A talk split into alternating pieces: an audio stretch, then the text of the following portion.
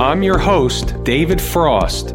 This is my strategic forecast where you get common sense market analysis.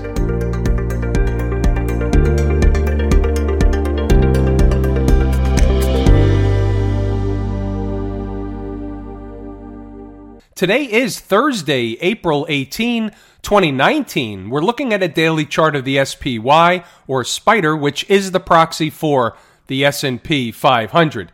Let's cut through the salad. Let's get right to the meat and potatoes.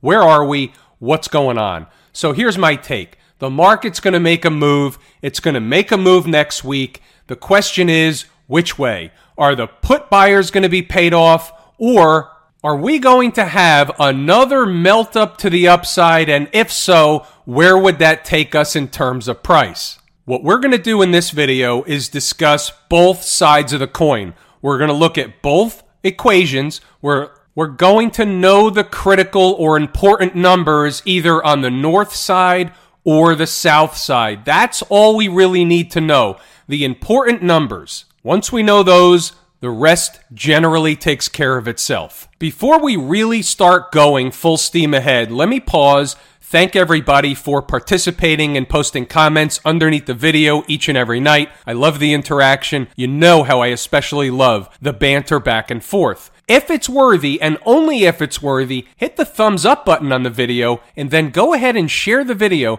with anybody that you think can benefit from this information. Back to business. So here's what we'll do today. Let's work from the center out. So let's start with where we are right now. Where we are is on top of what I believe is an important number. It's been up there for a long time. It's not an accident. It's not a coincidence. 290 was on the board. It's an important number. The market closed today, or the spider closed today, 290.02. No accident, no coincidence. It's an important number. The fact that it's an important number is interesting because it didn't really give us a tip off one way or the other. Had we closed convincingly below 290 today, I may be telling a different story. However, we closed on top of it. It leaves, at least for me, it leaves the market open to interpretation. So I'm going to give you both interpretations. Let's start out with a simple recap. We just finished out the week it was a four day trading week. There's no trading on Friday, which is Good Friday. Trading will resume on Monday. The market's in an uptrend. We're above all the moving averages. We're into an important area in both time and price. That doesn't mean we can't go higher, but it does mean that we are at an important zone slash price. All week, all we did was gap higher and go sideways and basically finish the week right where we started it. Look what happened. Last Friday, we gapped higher and we opened the day at 290. We closed the day at 290.16. We traded in and around 290 back and forth through it all week long. All we did was banter back and forth ever since the gap higher last Friday. Today we closed two pennies above the opening print from last Friday. That's another way to look at the market, as far as I can see, is winding up to make another move. Conventional wisdom would say the market's not going to go higher. It's going to top out. It's making a rounded top, as I've heard some other people want to bring up, mention, discuss. I don't see it that way. What I see is a market that's in an uptrend. It got to 290. It's having trouble getting above, but yet again, was not rejected by 290. And that's one of the most important takeaways. We keep discussing this. The market has gotten to certain numbers, but has not been significantly rejected away from those numbers. I look at that and I say, how can that not be important? Now, if we wake up Monday morning and the market's gapping down, then the market will have been rejected finally away from the 290 area. That's fine. But this far, we haven't been rejected away from 290. We had the one day yesterday, which was the gap and crap. Everybody got excited. A lot of puts were bought in the market. Who bought the puts? Traders that are chomping at the bit to short the market. They're looking for the big score. They're looking to catch a ride on the express elevator. I get that, but here's what you have to note. The market knows that too, as does the trick trap fool and frustrate crew. Just file that in the back of your mind for a second and let's talk about something else that didn't happen. We have yet to fill the gap 291.72. Now, there is another way to look at this, which is the market came up short, is not going to fill the gap, will trade away from it. That would be very, very bearish. That is one way to look at it. And if that happens, that is a bearish signal. That's fine. We can accept that, but we need something else to work with. What would be confirmation that the market really has topped out and is heading down, is heading a lot lower? Well, we would have to get below 287. We would have to start closing first hourly and then daily below 287 for me to buy the story that they're not going to fill the gap. It's it. It's over. We're going to have a correction a lot of stuff can happen in between now and then. I'm just saying that would really be the first order of business for this market to begin to get my mind to look at it as turning the trend down. It will happen eventually. It's a matter of from where. That's my real bogey on the downside. That's my sell trigger would have to be getting below 287. That would be the beginning of a sell trigger for me based on where we are and what the chart is telling me right now. Intraday, intraday traders, little bit different of a story. We'll know before that, but this is based on a daily chart, which is the best I can do in a video like this. Inside the numbers members, we'll have closer stuff. So far, we've got two important numbers. We've got the one we're at now, which is 290. We've got 287. That could trigger a sell signal, sending the market further south, what else did we have? Well, Inside the Numbers members this morning also were privy to the fact that we had two gaps left open. Not privy, but were reminded. We had two gaps left open. We had the gap below and the gap above. One was filled, as you can see. That gap, and we look at the opening price, 288.83. The low today happens to be 288.66. And you can see we had a pretty nice reaction away from that gap. That's bullish. Here's the low here, 288.66, and we had a pretty nice rally away from that price to get back above the 290 price. So we know two things. A, we know we like for the bull case, we like a good reaction off of filling a gap down below. We know what happens when they go and get a gap and they hover down there. They're usually setting up to go lower. That didn't happen. They bounced away from that gap. That's bullish. We still have a gap above. I contend we fill the gap. That's my story until proven otherwise. Let's talk a little bit deeper about that gap. So we made a run for the gap on the gap and crap from Wednesday and now, if we went back up there after a reset, let's say we went back up there Monday, let's say we even went down Monday or Tuesday and then turned around and tried to go back and fill the gap. So we would essentially have had a pullback or quote unquote a reset. Is the gap any good for a trade?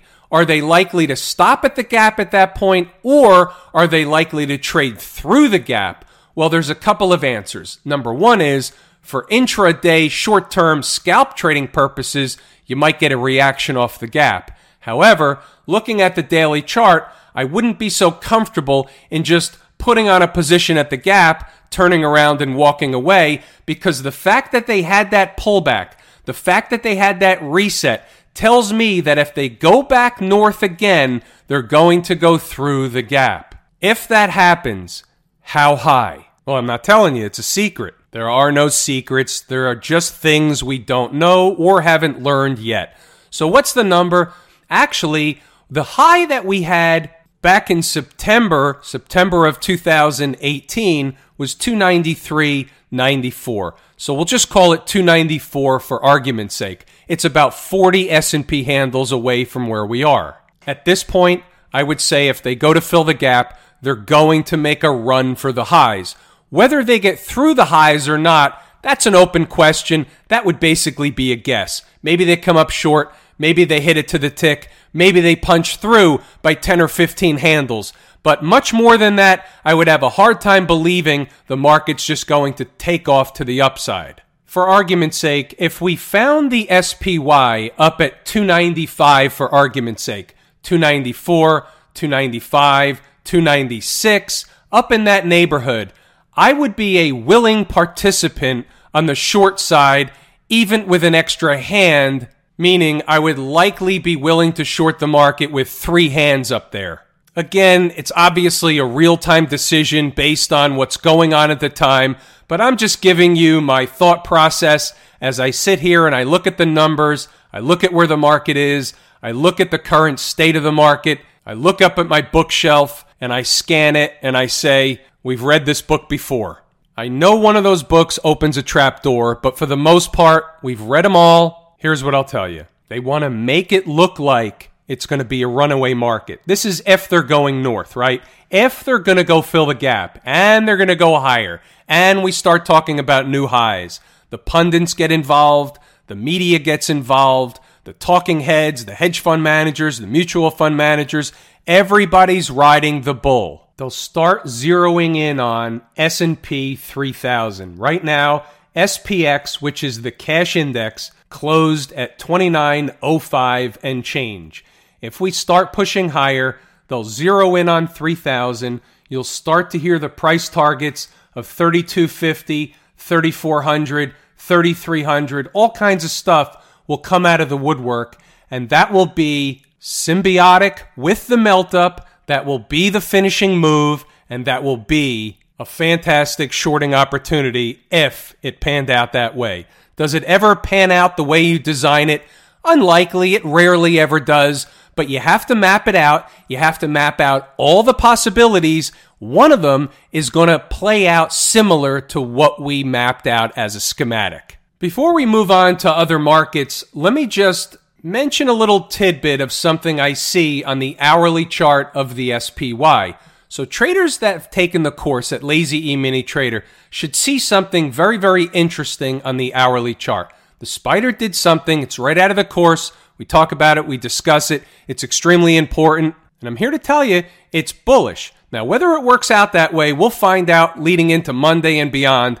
But I'm here to tell you that if you don't see what it is, you need to email me because you need to understand what you're looking at. That's if you've taken the course. If you haven't taken the course, that's a different story. But if you've taken the course and you don't see what I'm referring to, you need to know.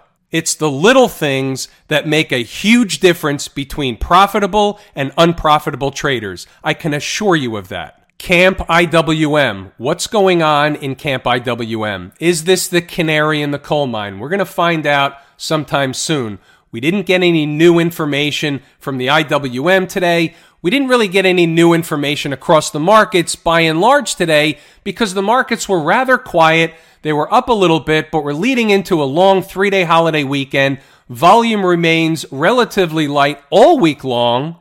And as we know, as the market's gone higher and higher, the volume gets lighter and lighter. The average daily volume goes down. The actual daily volume goes down. We challenge some of the lightest volume trading sessions of the year, day after day after day. So we know a couple of takeaways from the light volume scenario. If heavy volume comes into the market, it's going to move the market and it's going to move it quickly. Whether that volume is on the upside, meaning the buy side, or the sell side, either way, the market's going to move and it's going to move fast. The other thing we haven't seen, we have not seen institutional conviction based buying. We've seen the market creep up, we've seen it float up, but we've seen it go up on light volume which is lacking institutional conviction. And without institutional conviction, we're not going to get another leg higher in this market. We might get a spike higher, but we're not going to get a leg higher. We have the same story in the IWM. We have a potential lower high, but we also have the potential that the IWM is also winding up for another leg higher. You have to look at the market both ways. If I just show you the trend line and say, hey, look, this is running into resistance and it's going to go back down, I can do that, but I already did that. That's the one case. I have to give you the other side. The other side of that is we moved higher. We've pulled back into the moving averages, which are converging the 50 and the 20 period moving average. And there will be another leg higher in the IWM. Maybe it's fast, maybe it's long, but however, it is possible. That's option number two. Option number three is somewhere in between, and we've been discussing this from the jump. Now, here's the deal this is the one that I'm paying closest attention to. We're back to the trend line. So let's say that the IWM challenges this, tries to poke its head through. Maybe it closes above a day or so, but then it recaptures on the downside. We never really get too far away. We never close above that pivot up at 160. Let's just say that's the scenario, and we end up making a lower high. That's bearish because the position of the IWM on the daily chart and others is in a completely different position than the SPY, and I think we have to take note of it. I think it's important. Don't take it lightly. What's doing over in the transportation department? Well, there's nothing doing today in the transportation department. It was up about 50 points or one half of 1%. So there's a divergence from the IWM. The S&P was up, the transports were up, the Dow was up, the Nasdaq was up slightly, just 2 points, so that's a rounding error, and the transports put in a doji candle. However, we're in an uptrend above all the moving averages. There's a gap below us, not the gap that was already filled, but a newly made gap. So if the transports fell south a little bit, there would be natural, at least short term support at 10,008 and a quarter, give or take. So the week is closed, and here's where the transports close the week. So I'll just move this over a little bit so you can see the numbers. The week closes out at 10,988 spot 22. The high over here is 11,044.67. So obviously we closed below an important number. We talked about this already. There's another one right above. If, and only if the market actually spiked higher, would get above the 11,245, here's a possibility we'll see. Let's say the market did have a spike higher. All markets. Everything was in melt up mode, even if it's for a short period of time. Let's just say, hypothetically, that's going on. So we're now in that hypothetical scenario, we're above the high of 11,044, and somehow, somewhere along the way, we're making a run for 11,245 or higher even, and then we end up at some point in time, whether it's within that week or the following week, recapturing Remember the term recapture, recapturing the weekly breakdown candle that we have yet to close above, did not close above this week. Now, did I just write a little tiny fiction book? I might have, but I'm just saying when I look at charts, you're getting the first thing that comes to my mind. Does the first thing that come to my mind always happen that way? No, of course not, but sometimes it does. Technology, the Qs, What's going on in Silicon Valley? Any change? Absolutely not. The Qs were up 30 cents. It's just a grind higher. It's another day where it's just up a little bit. Continues to grind higher. The moving averages continue to grind higher. There's nothing wrong with this market. You can't find anything wrong with this market. Here's a weekly chart. We made a new high today. We didn't close at a new high. We didn't close at a new all time high. We did peek through intraday, but this is a new closing high. So when we look at the weekly chart, what do we have? We have a market that's well above all the moving averages. It's bullish, it's in an uptrend, but it's ridiculous. How does this end? Well, we'll know after the fact, but it could end with a blow off top, and then it could end very, very badly. When everybody runs for the exits at the same time, some fall down, some get trampled, some get bloody. This is not the market that's finding final destination and everybody else is going to follow suit. This market is just going higher and it will stop going higher when the S&P 500 decides it's found final destination and it's over. This is a freight train, don't get in front of it. But when this does correct, it's going to get ugly fast. But you don't know if a correction is going to start Monday morning or from 195. That's why we wait for a sign and a signal of a trend change. It's taught in the course at Lazy E Mini Trader. There are several, and you need to know them. While we're on weekly charts, I switch over to the XLF and let's start here. So, what I want to point out is something else that didn't happen. There's really two things that didn't happen. So, here's a breakdown candle high 2747. That's an important number. The market or the XLF is at 2734, so we didn't close above that level. We didn't close above that price tag. We made a high of 2746. This high here once again, 2747. No accident, no coincidence. But here's what didn't happen. We didn't trade away from it. The market really wasn't rejected. Look where we are in the daily chart. We're now above all the moving averages. We know that. We've been there. And market was not rejected from these pivot tops up here. So it's interesting to me how that's certainly not bearish behavior. I have to look at that as at minimum of neutral, mostly bullish behavior. If the market was going to get rejected, it would have been rejected already. That's in my humble opinion. That's only an opinion. But we do know one thing.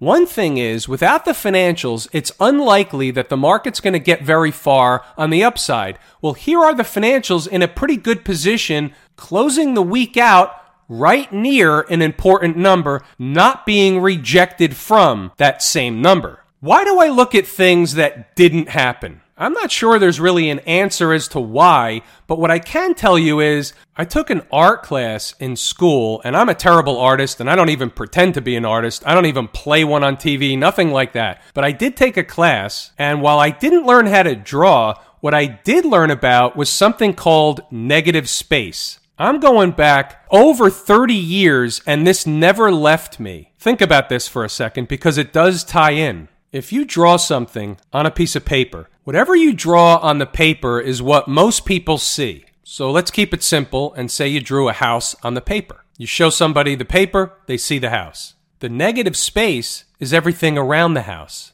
everything you didn't draw. Why isn't that part of the story? That's why I'm always looking elsewhere I'm looking not only at what the market is showing me in real time, but I'm looking away. I'm looking at the negative space or I'm looking at what the market didn't do. To me, that's the same thing. I never taught that before. It's not like a secret or anything. It's just that I never taught it before. So write it down, keep it aside. I think it's important. I've been using that consciously and unconsciously for a long, long time. Remember, my entire goal, not only with these videos, but with the course at Lazy E-mini Trader and Lazy Gap Trader, my goal is to make you look at the market differently. It doesn't have to be what everybody else says it is. They're wrong. What are some of the fan favorites telling us? We talked about Apple the other day. We started talking about 205. Where are we now? We made a high today of 204. 15. Are we likely or unlikely to fill the gap? And let's see if we officially filled that gap just yet. That gap will be filled at 204.47. That's the way I look at it. That's my story. There's another gap right above. So we came up short today. Are they likely or unlikely to fill the gap? Well, is there anything wrong with this chart? Is this turning down or did it just have a nice big up day yesterday and follow through today? Are we above all the moving averages? Gaps above, above all the moving averages. There's nothing wrong with this chart. You can't find anything negative in Apple until you switch over to the weekly chart and then you see how far and how far and fast we've come since the December lows and traders that have taken the course at Lazy E-mini Trader will be able to figure out where the likely stopping point or two is for Apple on the upside. Where are we likely to find overhead resistance when you look at the weekly chart and you go back down to the daily chart and you look at where those gaps are and you put it all together? And that's exactly what I teach in the course, step by step, piece by piece. We put together the puzzle so things become clear. Any problems with Netflix? Netflix reported earnings. Netflix is doing fine. Is Google telling us anything? Well, it's certainly not a buy up here, but from a technical perspective, above all the moving averages, it's trending higher, it's moving higher. You can't find anything technically wrong with the stock. You flip over to the weekly chart and you see we're coming up into an important area. This is a double top area. Somewhere in here there will be overhead resistance. Will we bust through to new highs? Will we come up short? Will we challenge the old highs? We don't know. I'm not an owner of Google. I have no dog in the fight. I'm just reporting what I see on the chart. I'm an umpire. I'm calling balls and strikes. On all these charts, I'm the guy in blue. And a color is a great place to wrap it tonight. I'm David Frost, my strategic forecast. Thanks for tuning in for another episode of Common Sense Market Analysis.